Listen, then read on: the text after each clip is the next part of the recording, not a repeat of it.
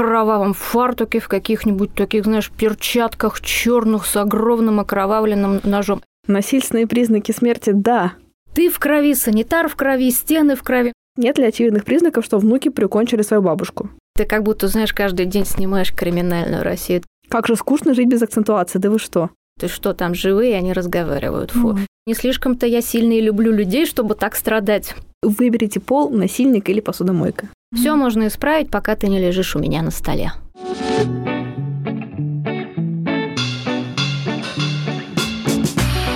Всем привет! Это подкаст «Возле фикуса» и я его ведущая Динара, практикующий психотерапевт и автор телеграм-канала «Ноэт Ковчег». Устраивайтесь поудобней.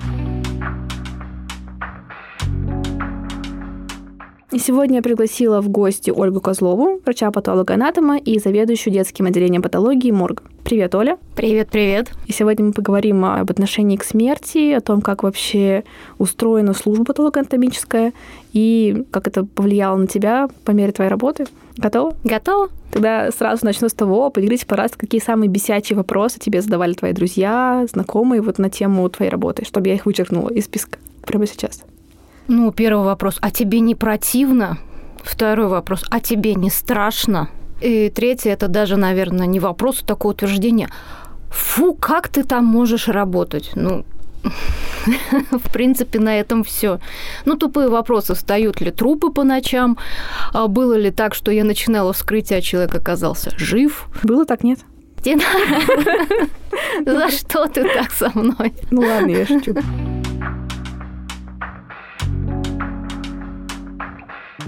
А что вообще было сложно в начале? Были какие-то вещи? Ну, это, как помню, вот у нас же была практика, да, то есть uh-huh. вот я прям помню, что мы как бы идем к этому уже подготовленными, то есть когда мы приходим на первое вскрытие, мы уже тусили в анатомке там, типа, первые годы, и в целом нас сложно шокировать мертвым телом, но я помню, что запахи, конечно, были, ну, действительно интенсивными. Вот э, ну, что Ой, тебя... да брось, ты ничего там такого интенсивного нет, вы все неженки. Ну, я понимаю, что в, судме... в судебке, конечно, интенсивней. Да. Ну, вот. Я туда из-за этого не люблю ходить. Насколько я не брезгливая, но там, да, угу. мощно. Что было тяжело? Тяжело, тяжело было все. Тяжело было все, потому что, знаешь, я сначала проходила интернатуру 21 больницы, спасибо им огромное, там замечательный на самом деле коллектив, большое им спасибо. А потом я уже попала на нынешнее свое место работы. Во-первых, ты приходишь, ты интерн, ты не знаешь ничего. Ну, ты вскрыл там десяток трупов, криво-косо, когда ты там вскрывал, ты в крови, санитар в крови, стены в крови, ну, то есть, ну, ты такой откровенно косорукий, ты не умеешь еще толком вскрывать. Вскрытия были сложными. Ты не поверишь, но для меня самое сложное было подрезание, ну, извините за подробности, диафрагмы. То есть вот вскрытие по шору, органокомплекс извлекать. Почему для меня было самое сложное подрезать диафрагму эту? Не знаю почему. Но вскрытие, ладно, на вскрытии есть еще такая фишка, когда ты молодой, ты ничего не знаешь, не понимаешь, но ты всего боишься, боишься что-то пропустить, потому что труп, ну, вскрываешь, предположим, ты, но за тебя же кто-то отвечает, какой-то врач, угу. на чье имя будет выдано МСС. Ты знаешь, ты что-то найдешь, какой-нибудь маленький очажок в легких. Ты уже потом понимаешь, что это какое-нибудь просто фибринозное наложение на фоне чего-то, а у тебя сразу туберкулез, рак, инфаркт, пневмония, угу. телла еще как, вот что только тебе в голову не придет, я тебе клянусь. Вплоть до того, что это там... Огнестрел заросший. Заросший огнестрел, конечно, да, это вот прям стопудово. И ты начинаешь судорожно звать этого врача, на которого ты вскрываешь. Как же я задалбывала всех. Спасибо всем большое, что меня терпели, правда. Это сложно. А в биопсии, ну, это вот вообще. Биопсия это самое сложное, потому что ты там представляешь, что тебе дадут красивые стекла, четко выкрашенные, с такими красивыми срезами. Да ты первый раз стекло в руки возьмешь, ты селезенку от печени не отличишь, я тебе клянусь. Легко, вообще легко верю, абсолютно. Я когда первый раз там на интернатуре, ну, там, сколько у меня с патанта прошло? Года 3-4. На интернатуре первый раз взяла стекло, я узнала печень и почки. Ну, потому что, знаешь, там такая гистоархитектоника, наверное, их сложно не узнать. Ну, почки прекрасно с этим, я не могу спорить. Да, ну и печенка такая своеобразная штука. Может быть, ты еще там узнаешь легкие. Не факт, что ты, как некоторые товарищ, не перепутаешь с какой-нибудь селезенкой. И сложно, и страшно, но я никогда не стеснялась спрашивать. Я задалбливала всех вокруг. Еще раз спасибо тем людям, которых я задалбливала, за терпение. И я как-то вот потихоньку, знаешь, кубик за кубиком, кирпичик за кирпичиком что-то усвоила. Я до сих пор считаю, что я очень-очень-очень многого не знаю. Я не считаю себя таким спецом красивым. Нет, вообще нет. Знаю, сколько людей даже в нашем отделении есть, которые знают в тысячу раз больше, чем я. И есть к чему стремиться, это безусловно. Вот еще так глядя на тебя, просто Оля это такая хрупкая девушка, килограммов максимум 39. Вот, ну, это же физически довольно тяжело, как-то их вот это все и вскрытие, и все такое. Ну, есть какая-то в этом Нет, плане? не тяжело. Нет, не тяжело, надо хорошо поставленная, нужна хорошо поставленная рука и остро наточенные ножи. А там в плане переносить тело или там помогают ну, же, санитары? Это же есть, ну, нам, конечно, помогают угу. санитары, и если нужно вскрытие черепной коробки, грудной клетки, конечно, помогают санитары. Санитары у нас здоровые, сильные ребята, которые всегда помогают, всегда рядом с тобой и так далее. Я когда вот отдельная такая, знаете, любовь это санитара в патологоанатомических отделениях, когда ты еще совсем-совсем зеленый и молодой. Они с таким видом на тебя смотрят, типа... Ну, поехали. Ну, не изрешетил в хлам, и ладно, знаешь, если труп не похож на сито после интерна или ординатора, и на том спасибо. А мне попадались еще такие действительно санитары, когда помогали, объясняли, показывали, как это удобно, лучше сделать. Ну, клевые очень люди были, спасибо им тоже огромное отдельное. Мне вообще на людей, считаю, везет Ой, Оля, ты сидишь такой приятный человек всесторонний, всем благодарный и такой открытый. Еще те после этого люди не хотели самой лучшей своей страны поворачиваться. Так что я приписываю это тебе почти полностью.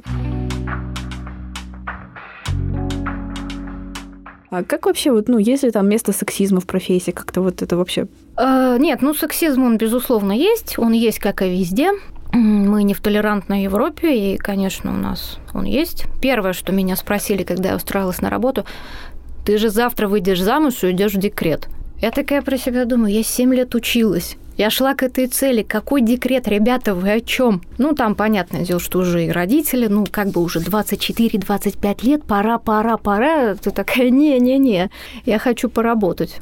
Это было первое проявление сексизма. А, второе... Ну, ты держала слово. М? Ты держала слово. Нет, я не ушла в декрет, я работаю до сих пор, честно. Угу. Ну и коллектив преимущественно мужской, и такой, знаешь, бытовой сексизм, он, разумеется, есть, и все эти подколки, типа, а, ну ладно, ты женщина, что с тебя там взять? Ну, там, знаете, женщины от нас тоже не отстают, от мужчин, от наших. Ну, украшение коллектива зато. Ну да, там тебе скажут, что твое место у плиты, ты скажешь, ты тупой мужик, ты вообще ничего не понимаешь, иди в угольные шахты работай. Наша любимая, выберите пол, насильник или посудомойка. Примерно в этом духе, да? А в целом, ну, в целом был еще один такой неприятный случай, когда вот э, меня так спросили, вы что, вскрываете? Вы же, де... вы же женщина. Это мне сказал человек, который моложе меня, но mm-hmm. из моей профессии. Как же у меня все ниже спины синим пламенем воспламенилось. Хорошо, что мы с ним говорили по телефону, иначе там бы я достаточно вспыльчивый человек, я там могла и в рукопашную на такой теме пойти, потому что я такое вообще не воспринимаю никак. Угу. Это же не членом производится, да, процесс, поэтому немножко странно такое сильное удивление. Ну, знаешь, это действительно так, когда ты скрываешь, ты же сталкиваешься и с ВИЧом, и с гепатитом, и с туберкулезом, и т.д. и т.п. А, ну, женщина, как бы то ни было, она всегда ассоциируется с семьей и с детьми. Наверное, не очень хорошо, когда ты вот... Рискуешь так сильно. Скрываешь без чепчика, угу. без маски, в каких-нибудь там неодноразовых халатах, а потом шуруешь с этим совсем домой. Угу. А для мужика, ну, это тоже, конечно, ненормально. Ну, скажем так, приемлем он же. Мужик, логика такая, наверное. Ну да. А вообще как-то вот в плане профдеформации, что-то вообще там замечала за собой, за коллегами, есть ли какая-то специфика? А, да, у меня был такой очень интересный случай. Я проработала года два с половиной-три. Иду, по-моему, по проспекту вот октября, и смотрю, такая толпа людей, охи, вздохи, а я иду в наушниках, ну, что вздыхают? Поворачиваю голову, а там авария. Авария с мотоциклистом, ну и сама понимаешь, что бывает, когда человек попадает в ДТП на мотоцикле. Там все. Трансплантологи чешут руки. Да, там все наружу и так далее. Я про себя думаю, господи, чё охать, чё ахать. И тут, знаешь, для меня секунды три спустя доходит это, а, а, ой. То есть, ну... Живой человек, да, был. Не то, что живой, для меня это такая обыденность стала, угу. что я вижу, что нужен, и что они тут, ох, сдох, и тут я понимаю, я вообще-то не у себя на работе и так угу. далее. Что поделаешь? Вот угу. такая профдеформация.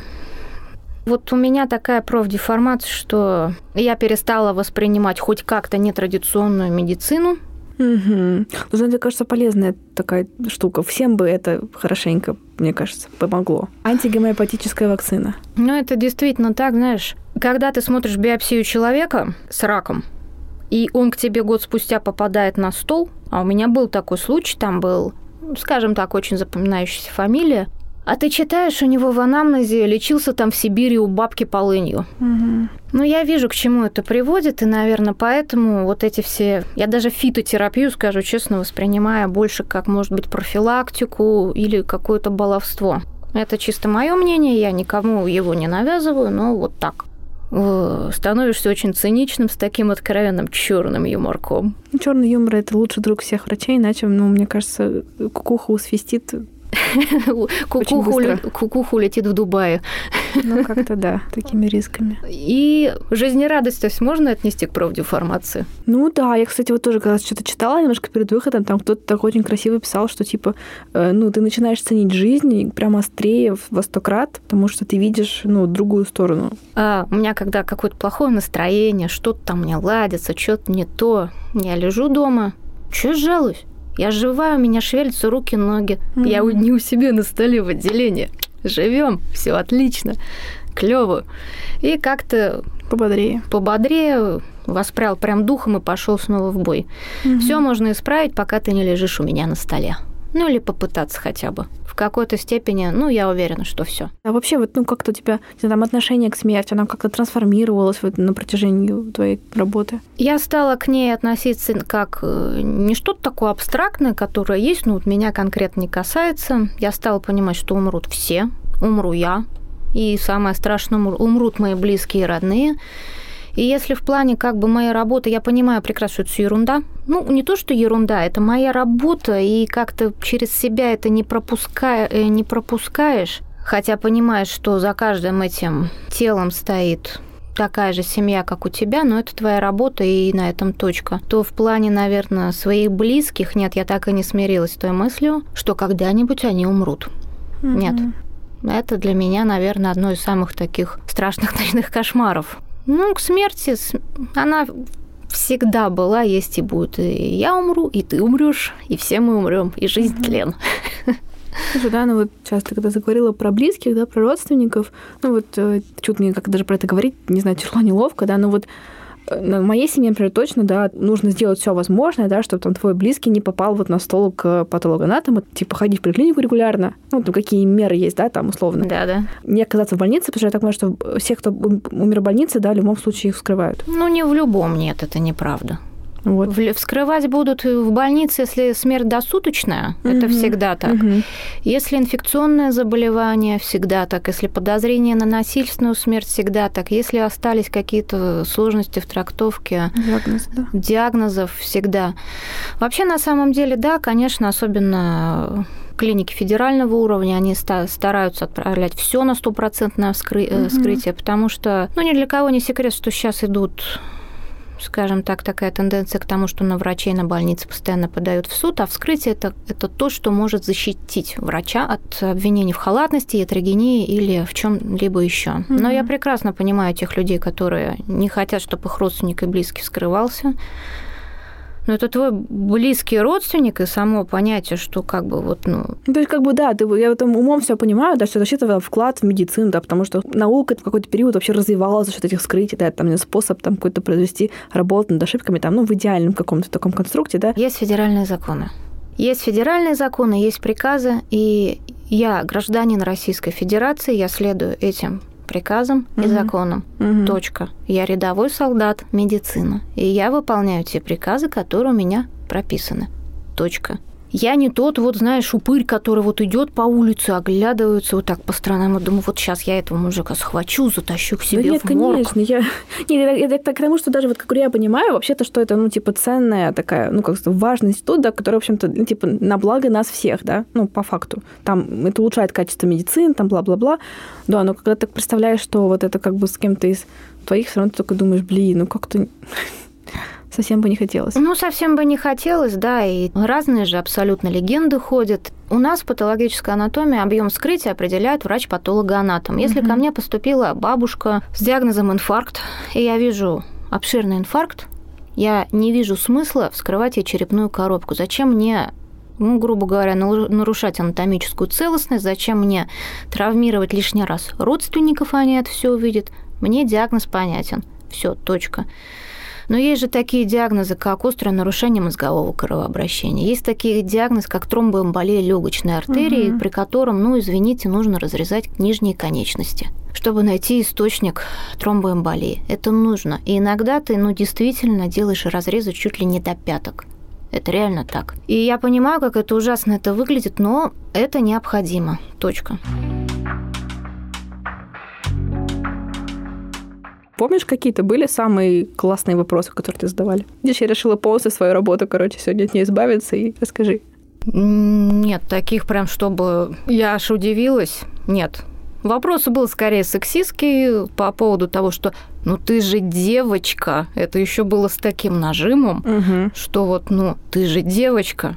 А значит, надо быть где, на кухне или замужем, или что? Ну, не знаю, на кухне, замужем и, наверное, где-нибудь в паратерапевтической или терапевтической областях. Или сразу в акушерском отделении, чтобы уж совсем в сторону жизни. Вот насчет акушерского отделения. Знаешь, такая ирония судьбы. Я оканчивала лечебный факультет, и когда я училась в университете, я себе прям слово давала, никогда не подойду к гинекологии, акушерству и педиатрии. Думаю, никогда меня там не будет, ноги мои там не будет. По иронии судьбы, я стала заведующей детским отделом и наиболее часто сталкиваюсь с акушерством, гинекологией и педиатрией. Угу, в таком, в другом, да, несколько в косвенном варианте. Ну да, в косвенном варианте, в плоскости уже смерти, но я там оказалась. Ну, конечно, да, такой неожиданный разворот этой истории. Более чем.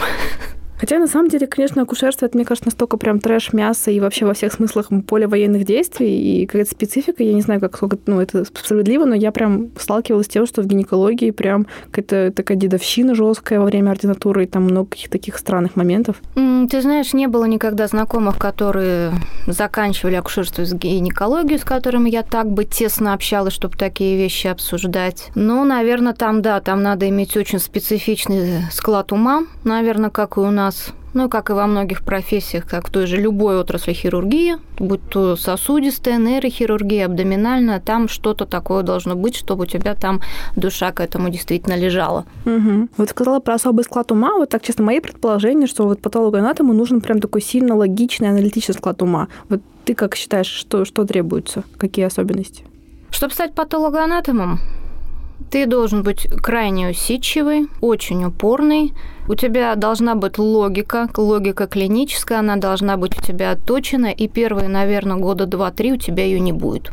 Угу. Ты будешь тыкаться как слепой котенок, ты будешь приставать к старшим товарищам, ты будешь читать, читать, читать и читать. Да, логика клиническая, разумеется, должна быть, потому что чем специфичны врачи узких специальностей, и с чем я зачастую сталкиваюсь, Кардиолог видит только патологию сердца и сердечно-сосудистой системы. Нефролог свое, пульмонолог свое. И они все причина смерти и как-то свои диагнозы валят на что-то свое. Я вижу все. По крайней мере, я стараюсь видеть все, и зачастую, знаешь, бывает так, что ты, э, грубо говоря, открываешь, вскрываешь человека, и там нету такой вот яркой острой патологии, от чего он умер. Вот нету инфаркта, нету там инфаркта ишемического головного мозга, нету там какой-нибудь панкреонекроза, но вот всего понемногу. И то есть у тебя в голове должно сложиться так, цепочка тантогенеза, почему это случилось. Кроме того, в профессии патолога-анатома очень хорошая должна быть зрительная память Во-первых, это вскрытие действительно так, ты можешь увидеть что-то один-единственный раз в жизни на вскрытии. Но больше это относится именно к биопсийной части работы. Угу. Я так понимаю, это работа со стеклами, да? Да, прижизненная биопсийная диагностика. Угу. Вот, кстати, тоже сразу спрошу, какой вообще процент работы составляют именно вскрытие? Все-таки какой-то стереотип, что это человек, который там ну, работает с трупами, да? Но это же не совсем так.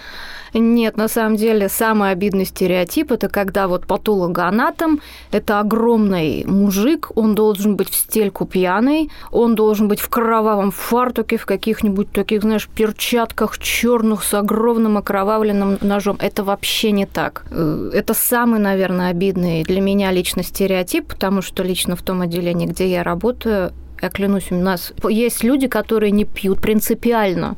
У нас есть люди, которые не курят принципиально, и это вот просто такая позиция. По поводу биопсийной, аутопсийной части работ. Когда я была, ну, просто врачом, отделения. У меня, наверное, 70-80% всего рабочего времени, конечно, занимали биопсии. Это ты вот просто сел и 3-4 часа упорно смотришь микроскоп. Это достаточно сложно. Все зависит от того, как долго ты смотришь в этот микроскоп, я имею в виду от твоего опыта. А какая у тебя та самая зрительная память?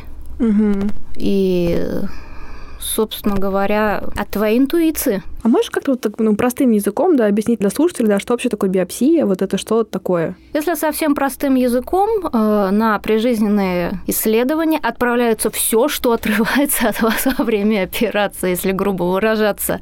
Вот вырезали вам аппендицит, его пришлют мне. Я возьму с него кусочек и скажу, какой это аппендицит, катаральный, флегмонозный, гангренозный.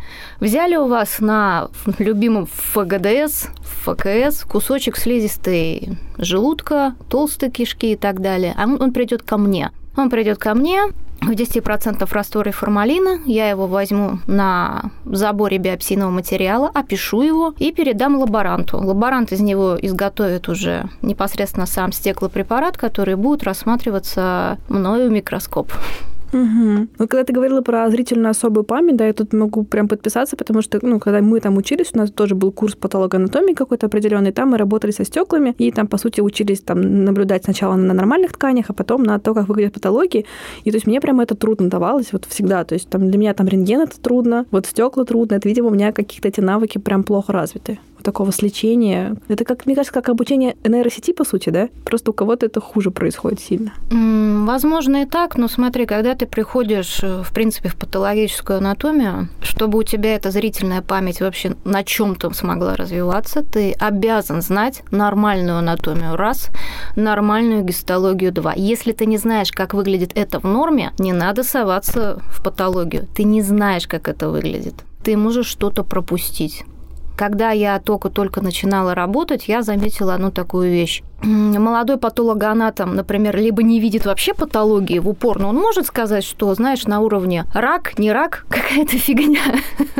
Бланк ответов молодого специалиста в патологической анатомии. И половина моих сокурсников, как и я, везде видела рак вот упорно там две-три каких-то ненормальные клетки, они вот буквально, знаешь, просто не так порезаны, как-то артифициально изменены, там перекрашены, толстый срез, все рак. Ну, это такая хорошая тревожность начинающих специалистов. Я думаю, это, ну, как бы лучше, чем пофигизм.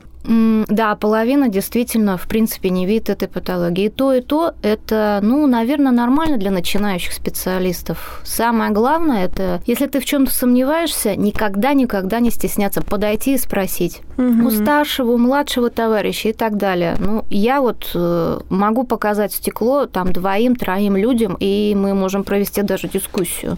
Угу. Если дискуссия затягивается, и мы уходим в дебри, мы делаем иммуногистохимическое исследование в нашем отделении. Ну, это принцип реакции антиген-антитела.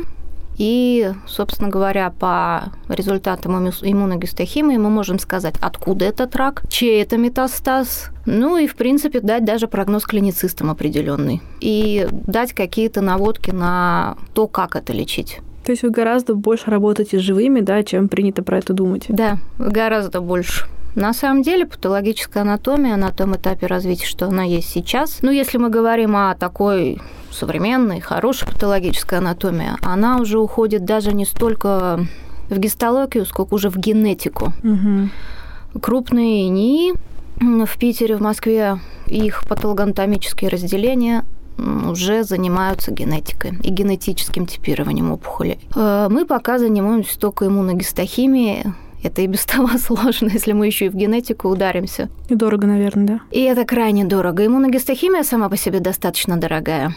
Но мы ее делаем всегда, если есть такая э, необходимость. Если мы считаем, что нам нужно оттипировать эту опухоль и хоть с чем-то человека отправить, всегда же можно отписаться. И всегда можно написать там какая-то ома. Вегете сосудистая дистония. Да, там какая-то... Внутримышечная дисплазия, какая-нибудь аденокарцинома, консультация в РКОТ. И ты даже, ну, ты можешь взять биопсию с желудка и понимать, что это рак, но это не рак желудка, черт побери, ну, это не то. Ты можешь отписаться, написать консультация в онкодиспансера, отправить пациента с Богом, и он вот дальше придет, заберет стеклоблоки и пойдет дальше по всем этим кругам ада. Ты можешь копнуть чуть глубже и попытаться этому человеку все-таки помочь. Мы, конечно, стараемся идти всегда по второму пути. Вот так.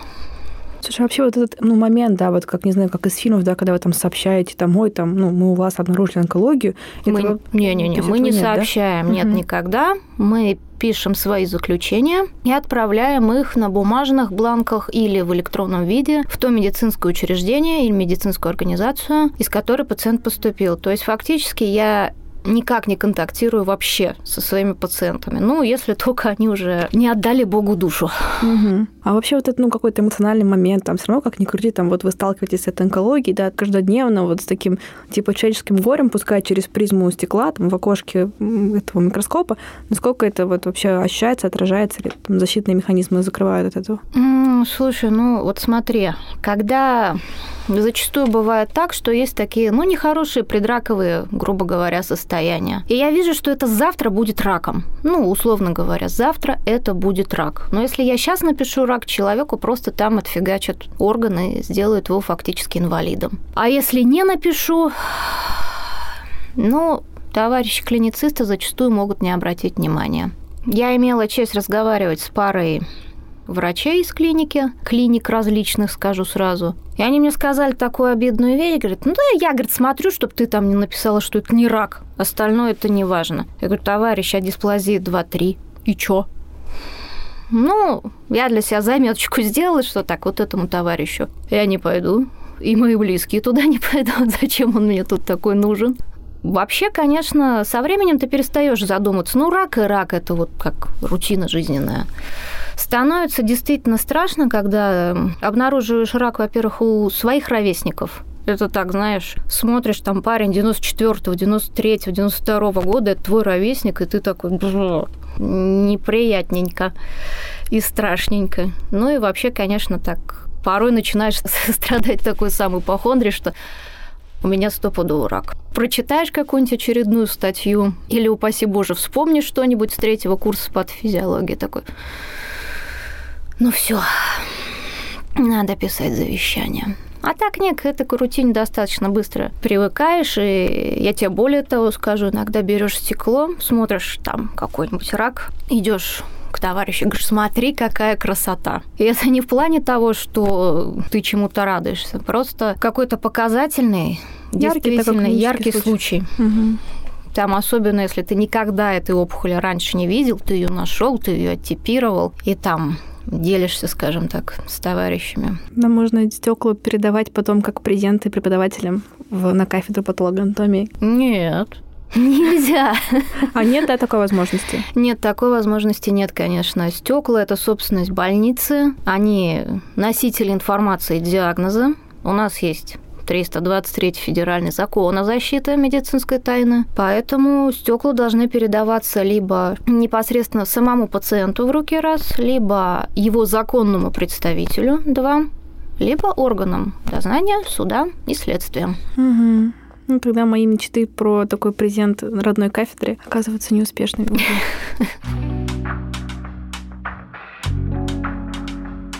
Слушай, а вообще, ну как ты, собственно, решил-то пойти в эту сторону? То есть ты, ну, мы с тобой как бы общались до этого, я пытаюсь вспомнить, у тебя такие были идеи, или они появились уже прямо в момент последнего выбора ординатуры? Как это происходило? Э, ты знаешь, вообще было достаточно интересно. Я когда поступала в медицинский, все там смеялись, говорят, что, говорят, патологоанатомом будешь? Я говорю, да, Буду, и вас всех порежу. К тому, кто надо мной смеялся. Это как-то все заглохло. Ну, шутка, шутка. Потом я поступила, знаешь, таким горящим, настоящим сердцем, что я буду спасать людей, помогать. Мне действительно, у меня вот это вот была, знаешь, такая золотая мечта медицинская. Ну, я очень верю, потому что реально Оля такой человек, который вот, ну, типа, вот из тех людей, которые будут э, помогать вообще любым людям. То есть, если где-то будет погибать отвратительный бомж, Оля из тех людей, которые будут его лицо в лицо там интубировать и откачивать. Вот такой человек. Но я это буду делать, потому что я закончила медицинский и дала клятву врача России. У меня нет выбора. Это мой профессиональный долг. Ну, я вот точно пройду мимо вообще, даже не зачешусь, если честно, но ну, думаю, что дело в чем-то другом, оно где-то внутри, не на бумажке. А, ну, нет, это преданность долгу. Ну, и, ну и что, что я патологоанатом, у меня есть определенные знания, хотя бы какую-то первую доврачебную помощь я умею оказывать, я считаю, что это долж... я должна ее оказать, это только вот мое мнение. Я тебе так скажу, да, действительно, там я живу в Черниковке, Уфе. Это такой, знаешь, полукриминальный район. Рядом вас цыганские дворы. Ну и действительно, у нас достаточно много таких э, парасоциальных элементов, которые и употребляют и алкоголь, и наркотики до сих пор, кстати, как ни странно, инъекционные, хотя, казалось бы, их эпоха, наверное, должна уже давным-давно уйти вместе с началом 2000-х, но тем не менее. И действительно так подходишь, потому что лежит пьяная бабушка, пьяный дедушка, пьяный мужик. И ты вроде понимаешь, ну, он пьяный или обдолбанный и так далее. Знаешь, всегда так в мозгу крутится. А вот тебе станет плохо. А маме твоей станет плохо. Ну, то есть я-то там, ладно, ну, станет плохо там. У меня есть э, Apple, я его iPhone свой долбану, будет экстренный вызов. А если моя мама? А если моя бабушка? А может быть, вот этот человек, вот, он нормальный, но вот ему стало плохо с сердцем и так далее. Кстати, у меня такой случай был. Я действительно возвращалась с работы, смотрю, лежит мужчина, ну так он вот облокотился, и в такой позе я к нему подхожу, я чувствую, что он, он нормально, он хорошо одет вроде бы. Спрашиваю, вам плохо? Он кивает и показывает на сердце. Я вызвала скорую помощь, там быстро объяснила, что ситуация СОС, это был один из тех случаев, когда я действительно смогла помочь человеку. Угу. Проходить мимо нет, наверное, не надо. Не надо, если есть шанс кого-то спасти, надо спасти. Угу. Ну и как ты, собственно, в патологоанатомическую сторону сделала свой шаг окончательный? Окончательный? Да, мы ушли как-то от темы. Я, честно говоря, когда училась, старалась ходить везде по практике, куда, грубо говоря, можно было, откуда не прогоняли. Я пошла на третьем курсе в реанимацию, в реанимационное отделение. Мне там дико не понравилось, потому что на моих глазах умер... Ну, бабушка умирала... Бабушки, дедушки умирали, это понятно, когда они в тяжелом состоянии, у них УНМК, инфаркты, там, что только не было. Знаешь, один раз умер мужик, который был лет на семь моложе моей матери. Мне на тот момент было 20 лет, и я видела, как его дочь приходила к отделению реанимации, просто спрашивала, а девчонка там была, ей лет 13, наверное, было. Ну, знаешь, такое неприятное впечатление, когда вот на твоих глазах человек уходит, синеет, и все. Я так думаю, так, все, в реанимацию я не пойду, если я кого-то не спасу, меня это будет морочить всю оставшуюся жизнь.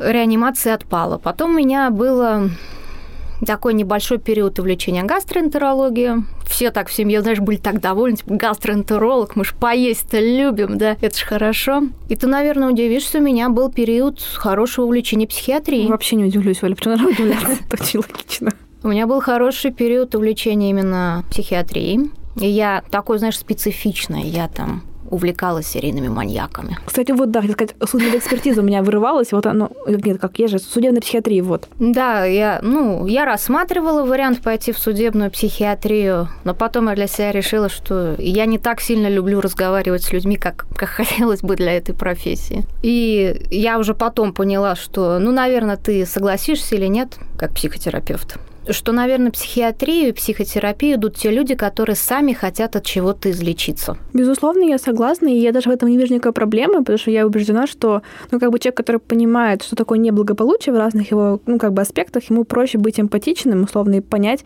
вообще, про что ему говорит там, ну, клиент, потому что если ты такой весь из себя благополучный, то тебе, ну, что там делать? Что тебе надо, да? Да, да, да. Чуть Все-таки, на самом деле, мне кажется, что это опыт, ну, там, скажем, страданий в большей меньшей степени, но объективно развивает эмпатию. Мне кажется, это так работает. Да, наверное, безусловно, я с тобой здесь соглашусь. Короче, ты решила себя не лечить, а, а психотерапию. Я не то, что... Я не помню, кто мне сказал эту фразу. Она была, знаешь, такая очень обидная. Говорит, больной человек не может лечить больного человека. Я такая, не, ну я нормальная. Ну, там, это была шутка, но это была так немножко обидно. Я даже думаю, ну, у меня-то никаких психопатий нету, какие-то крайние акцентуации, я их совершенно не отрицаю. Я, между прочим, горжусь. Как же скучно жить без акцентуации, да вы что? Я своими акцентуациями полностью горжусь. И, в общем, психиатрия так и отпала. Хотя, знаешь, у меня была такая мечта. Я хотела чуть ли не на базу Бухановского ехать. Mm-hmm к Ольге Бухановской и так далее. Но потом я поняла, что нет, наверное, я так не смогу, потому что я очень предвзято к людям отношусь на самом деле. Вы... Если я не буду делать вид, Бухановский это не тот, который какие-то расследовал дела. Чикатило. А ну, все не так плохо, ага. Да. Я просто думала, промолчу с умным видом, типа я поняла, о чем речь, потом такая, я же никогда не уверена. Ну, так и отпала.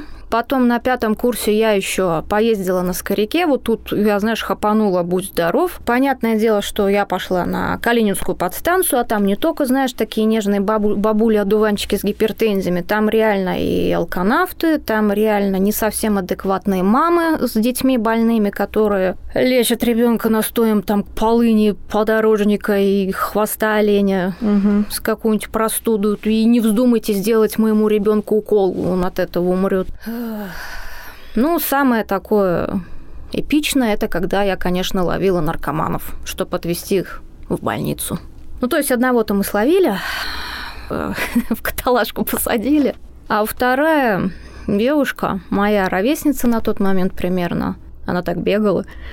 Я тебе скажу, я даже пожалела, что я на первом курсе пропускала физру. Угу. И я так, знаешь, про себя подумала, не слишком-то я сильно и люблю людей, чтобы так страдать. Куда их везли, да в какую больницу? Ну, в 21 у нас к токсикологии. А-а-а. Это одного фена, по-моему. А потом как-то вот, видимо, на фоне увлечения именно психиатрией с серийными маньяками у меня так Хочу в судебную медицину. Да, я изначально не в патологическую анатомию хотела пойти, а в судебную медицину, угу. потому что, ну что, ты что, если... Насильственные признаки смерти, да. Если куда-то соваться, надо же в самое глубокое, страшное место идти. Я же не трус какой-нибудь. Да почему не проктолог? Вот, вот в чем вопрос ты что, там живые, они разговаривают. Фу. Я шучу. А, я не поступила на судмедэкспертизу, мне не хватило баллов. Я ушла на поташку. Но кататься с супергруппой мне понравилось по трупам, как это все описывать и так далее. Мне понравилось. Угу. Такая движуха, ну. Как будто живешь на канале НТВ, но каждый день. Да. Ты как будто, знаешь, каждый день снимаешь криминальную Россию. Тут, тут, тут, тут, тут, тут. Интересно, да. Я поступила на патологическую анатомию, и я была дико в себе разочарована, конечно, что мне казалось, что поташка, это, знаешь, что-то такое чистенькое, хорошее, прилизное, а вот судмед это такое суровое что-то такое мощное. Все сложилось, как сложилось. Я крайне этим довольна сейчас, что я в патологической анатомии, потому что у судмедэкспертов, а, смотря, есть отдел гистологии, есть химии, есть стоматология, вскрыть, ну, экспертизы трупов. А в патологической анатомии ты вскрываешь труп, и ты смотришь за ним стекла. Угу. И ты выставляешь полностью диагноз. Все замыкается на тебе, никакие сторонние люди не привлекаются. Угу. Ну, конечно, привлекаются как бактериологическое, вирусологическое, другие какие-то исследования. Но на этом все ты сам доводишь это дело вообще до конца, сам выставляешь диагноз, сам описываешь, сам интерпретируешь. Чего ж ты там наинтерпретируешь, это, конечно, другой вопрос. Наверное, есть в этом что-то здравое, когда к экспертизе привлекают сразу несколько людей, нет никакой предвзятости и так далее. Но я так постепенно стала отходить от судмедэкспертизы и ушла полностью в патологическую анатомию. Знаешь, мне очень нравится моя профессия, я тебе более того скажу, я сейчас никуда оттуда уже не уйду. Угу. Никогда. Я очень нервничаю в отделении. Как раз оттуда не уходит, да? Хочется пошутить Патологан, да. Патологоанатом умер, но все равно поехал на работу. Ну, да, да. Это так. Я очень люблю свою профессию. Я ей горжусь. Я ей горжусь. Я могу это вот прям заявить. Клево, короче. Интересно. Слушай, ну, звучит, правда, супер круто, и мне так вот как-то вот поясните тоже простым языком, да, там, отличие патологоанатома от судмедэксперта, прошу. Самое главное отличие, которое я всегда стараюсь долбить в голову своим ординаторам, Патологоанатом никогда не занимается насильственными смертями. Он никогда не занимается огнестрелами, переломами, отравлениями, подозрениями на насильственную смерть. Если что-то такое есть, это судебно-медицинская экспертиза. Все, точка. Если я вскрываю труп, и я вижу какое-нибудь субдуральное кровоизлияние, я вижу какие-то переломы и так далее, все, я поднимаю руки, отхожу от стола, вызываю судмедэксперт. Судмедэксперт приходит и говорит, да, это наш случай. Или нет, это не наш случай, продолжайте вскрытие. А часто такое бывает вообще? Нет, не очень часто, но бывает. Например, вроде как у человека простое ОНМК, он поступает в больницу, ну, читаешь эпикрис, да, там подтвержденную ОНМК, все дела. ОНМК – это у нас острое, на... ну, да, острое нарушение мозгового кровообращения. Ты спускаешься вниз и смотришь у человека симптом очков угу. кровоизлияние в области глазниц. И сразу вызываешь судмедэксперта, потому что, вероятнее всего, это перелом основания черепа. А труп к тебе отправил какой-нибудь несчастный ординатор, который не слушал Ольгу Олеговну, чем отличается судмедэксперт от патолога-анатома. Мы не занимаемся насильственными смертями. Мы не занимаемся гнилыми трупами, мы не занимаемся неопознанными трупами, мы не занимаемся, как правило, домашними смертями, хотя действительно врач поликлиники имеет право составить акт, но осмотреть труп, убедиться, что это нет. Я так делала лично. У меня было два трупа за неделю, когда я была участковым терапевтом. Ну, вредительница. Более того, я приехала в одну и ту же квартиру. Меня вызвали в одну и ту же квартиру. Там как бы были два разных человека. Но, ну, в общем, короче, это был незабываемый опыт. Меня встречали словами «О, опять вы?» Я просто такая, что... Вот, на самом деле, это даже я там дрожащими руками гуглила, типа, осмотр трупа, что вообще от меня требуется. Я так понимаю, что как раз моя функция как участкового терапевта была посмотреть, нет ли очевидных признаков, что внуки прикончили свою бабушку. Ну, ты должна была пощупать, посмотреть, нет ли переломов, следов побоев, каких-нибудь там следов инъекций, а вдруг бабку отравили. Ну, я, короче, то потому что я ничего не находила, и с умным видом, значит, листала карточку и писала там что-то такое классическое из серии атеросклероз чего-нибудь типа головного мозга. Вот что-то такое, сосуд головного мозга. Ну, а что ты еще можешь написать? По промеду только там можно посмотреть, чем ну, человек ну, вот при типа жизни такого, страдал. Да, да. Ну, еще важное отличие, мы патологоанатому подчиняемся Минздраву, угу. судмедэксперту МВД. Ты до этого говорила, что как-то на время увлекалась всякими э, историями про маньяков, да, вообще, например, какие-то там, не знаю, сериалы, там, какой-нибудь типа Декстера, вообще, насколько это, что ты можешь там, посоветовать, что смотрела, насколько это все правдоподобно? А я ничего не могу посоветовать из художественных сериалов. Угу. Я их не смотрю.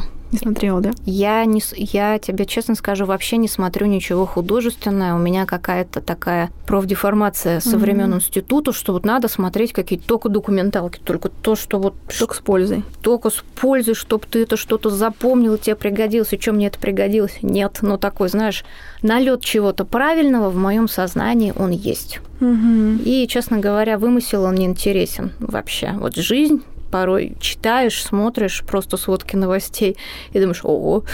Ну, надо сказать, что, конечно, ни одна антиутопия с реальной жизнью не сравнится. Это, к сожалению, грустный факт. Ну да, Наверное. Честно говоря, пыталась читать очень много антиутопий, но где-то, знаешь, на странице 20-50 на меня такой депрессняк наваливался, что я думаю, не-не-не-не-не, все, пора заканчивать. Кстати, я вот тут тоже вспомнила, да, у меня даже был такой вопрос, что когда мы с тобой вот э, были знакомы, да, это было сколько там, 7 лет назад, я помню, что ты очень сильно читала Лавкрафта, и первая моя мысль, когда я увидела, что ты пошла по патологоанатомии, такая, ну ничего удивительного, как бы.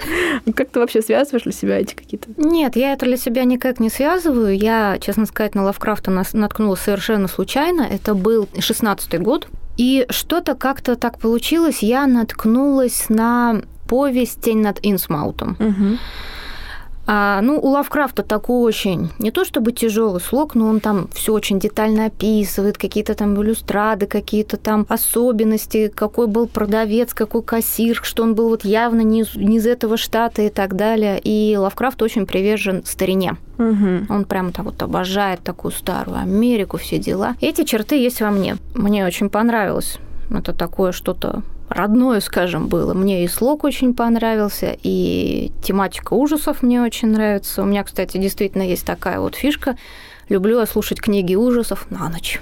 Угу. Люблю ты, ну, как-то щекочешь себе нервы, потому что вот, ну, для многих, наверное, моя работа это что-то кошмарное, ужасное, как можно на это каждый день смотреть. Для меня это рутина, и меня уже мало что, наверное, берет. Берет и пугает. Я, например, слэшеры вообще не могу смотреть. Я начинаю сразу брюзжать, что толстая кишка так не выглядит, между прочим.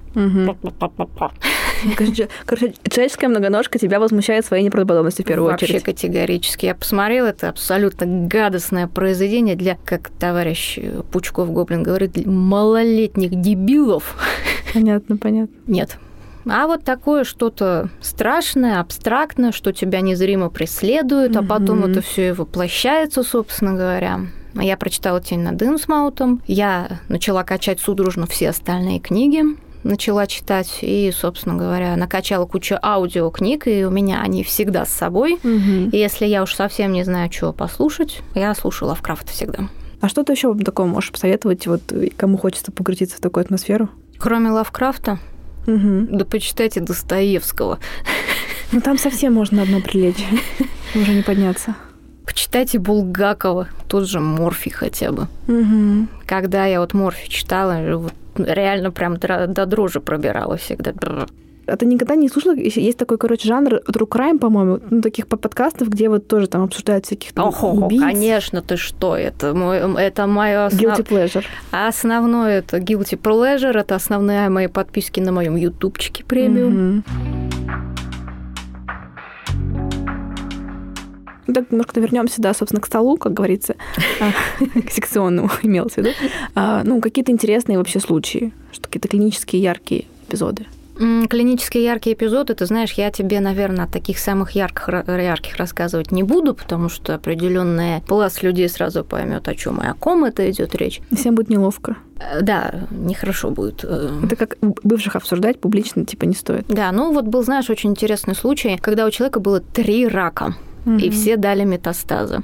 И ты вскрываешь, ты понимаешь, что вот это рак легкого, ну то есть все, ты его нашел, он и по анамнезу есть. Открываешь брюшную полость, у тебя там рак почки, ты его нашел с распадом, с прорастанием, и при этом ты понимаешь, что у тебя еще и вся брюшная полость вот полностью запичкана метастазами, канцероматоз, все. Доходишь до поджелудочной железы, там тоже рак про себя думаешь, где ты так, мужик, нагрешил-то в этой жизни? Или где же ты, где ты, где ты работал, что ты, чем ты занимал, что у тебя аж три рачья-то выросло? Угу. Что-то не то, нехорошо. Ну и еще один интересный случай был. Он был не у меня, вскрытие идет. Бабушка тоже в брюшной полости, там и огромное количество метастазов, и уже и все, и а первичного очага локализации найти не можем вот не можем и все, уже все порезали, ну как бы вот это везде метастаз, метастаз, метастаз. Ну мой коллега, он очень был дотошный. Оказалось, оказался рак половой губы, 0,5 сантиметров,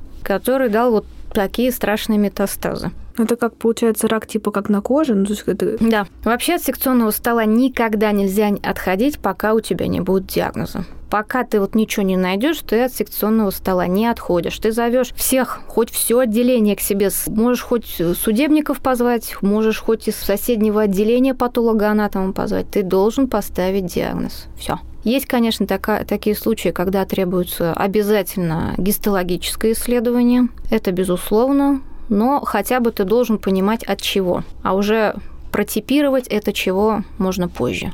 Что это за рак, например, не верифицирован ну, при жизни. Какие вообще, наверное, самые частые причины смерти? Какая-то структура такая какая? Ну, тут врать не, на, не будем. Это ковид. Мы живем в эпоху ковида. Это ковид. И это ишемическая болезнь сердца, цереброваскулярные заболевания. И, конечно, это злокачественное новообразование. Это, безусловно, вот эти основные столпы. Я очень хотела так тебя спросить, да, потому что ну, тема смерти, она такая, да, с ней тесно связаны какие-то похоронные агентства, и я так понимаю, что они, наверное, как-то с вами пытаются выйти на связь и все такое. Ну, как ты можешь про это поделиться? А, поделиться? Да, могу. Когда я только-только начинала, на меня через десятых людей пытались выйти похоронщики, но у нас негласное правило, по крайней мере, в нашем отделении. Э, связываться с похоронщиками, брать за это деньги, ты себя продал как специалиста, как угу. врача, как профессионала. Это вот шкурничество, все. Ну, просто известно, что есть такая большая сеть, это как бы большой очень ну, бизнес. это никогда не было секретом, это всегда так. Я когда ездила с судмедэкспертами, мы, мы еще мы только подъезжаем, а там уже два, блин, похоронщика около подъезда дерутся, а третий пытается взойти без палева в подъезд, пока эти двое разбираются. Это, безусловно, так. Эти, а... Когда звонят родственникам сообщать как бы о смерти раньше, чем об этом они узнали из больницы, вот это да, все да. просто шокирующие случаи. Ну, да, это действительно так, это возмутительно. Прям на моих глазах, чтобы случаи такие, чтобы сливали информацию, нет, не было. К сожалению, я знаю тех людей, они не из моего отделения, скажу сразу, и не из сферы нашей патологической анатомии. Я знаю тех людей, которые сливают данные. Такое действительно есть. И, наверное, это, это вечный бизнес. Я читала книгу у автора нашего отечественного, короче, современной прозы «Земля» Агилизарова. И там прям вот, ну, вот как ты описываешь, у всех красках, вот эта драка возле подъезда. И прям, конечно, индустрия это поражает своим вообще масштабом и, ну, какой-то такой прям извращенной философией, наверное. Ну, эта индустрия вечно. Люди умирали, умирают и будут умирать всегда. И я не понимаю несколько такого специфичного отношения к этой профессии, типа стервятники. Ну, вы меня простите, вы вот когда покупаете или продаете квартиру, можете нанять риэлтора и он вас проведет документально, проверит всю вашу квартиру и так далее. Я знаю, что сравнение, ну, как бы несоразмерно абсолютно, а есть ритуальный агент, который знает, где получить справку, что вам делать дальше, договориться о месте захоронения, а вы просто за это заплатите деньги. Надо смотреть наверное, с этой стороны. Ну, а всю изнанку это не ко мне. Здесь как бы принципиальная позиция, что нет, я с этим не связываюсь, потому что это сразу тебя похоронит как профессионала. Угу. Как не каламбурно звучит. Это табу, все, точка, это вообще не обсуждается ни разу. По крайней мере, в моем отделении это так.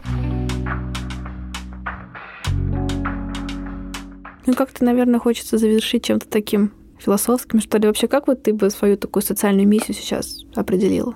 Слушай, давай так, я страшный индивидуалист и страшный гедонист. Моя социальная миссия платить вовремя налоги, не нарушать всевозможные административные, уголовные и трудовые кодексы Российской Федерации и пытаться всегда быстро и честно выполнять свою работу, допуская минимальное абсолютное количество ошибок. А гедонизм где прозвучал? Я хочу просто послушать про твой гедонизм. Ты что, я обожаю спать.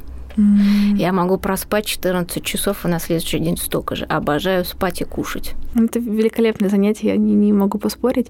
Но я как даже, наверное, в целом, да, даже, может, просто про то, что как ты ну, думаешь, да, что правда ли наличие какой-то такой идеи про то, как мы себя прикладываем к этому миру, делая его лучше, ну, насколько это как-то улучшает качество нашей жизни, как вот ты сама думаешь? Я думаю, что каждый должен честно и грамотно выполнять свою работу. Так ты можешь принести наибольшую пользу обществу и наибольшее удовольствие себе. Причем, видимо, мы выпьем в конце подкаста за протестантскую этику, которой явно не хватает в нашей стране. Я считаю, что ты, любой человек должен самореализоваться в любом случае. Для меня самореализация всегда была исключительно на первом месте. Вот такой я эгоцентрик и я это не отрицаю. Сначала самореализация, вот потом уже все, все, все, все остальное. Семья, дети, кюхен, киндер, кирхен, что угодно.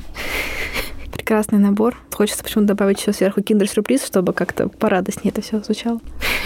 Потому что тоже никогда не вредно найти игрушку. Спасибо тебе большое, что нашла время. Тебе спасибо, что пригласила. Было клево. С вами были помогающие специалисты Оля и Динар. Всем пока.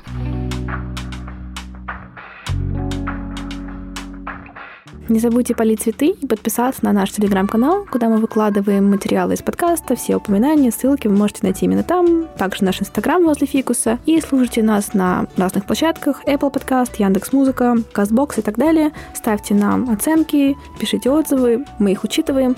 И к тому же это помогает нам продвигаться и показывать нас большему количеству людей, что звучит довольно здорово. И если вам вдруг захочется, всегда можно записаться ко мне на индивидуальную консультацию. Хорошего вам дня!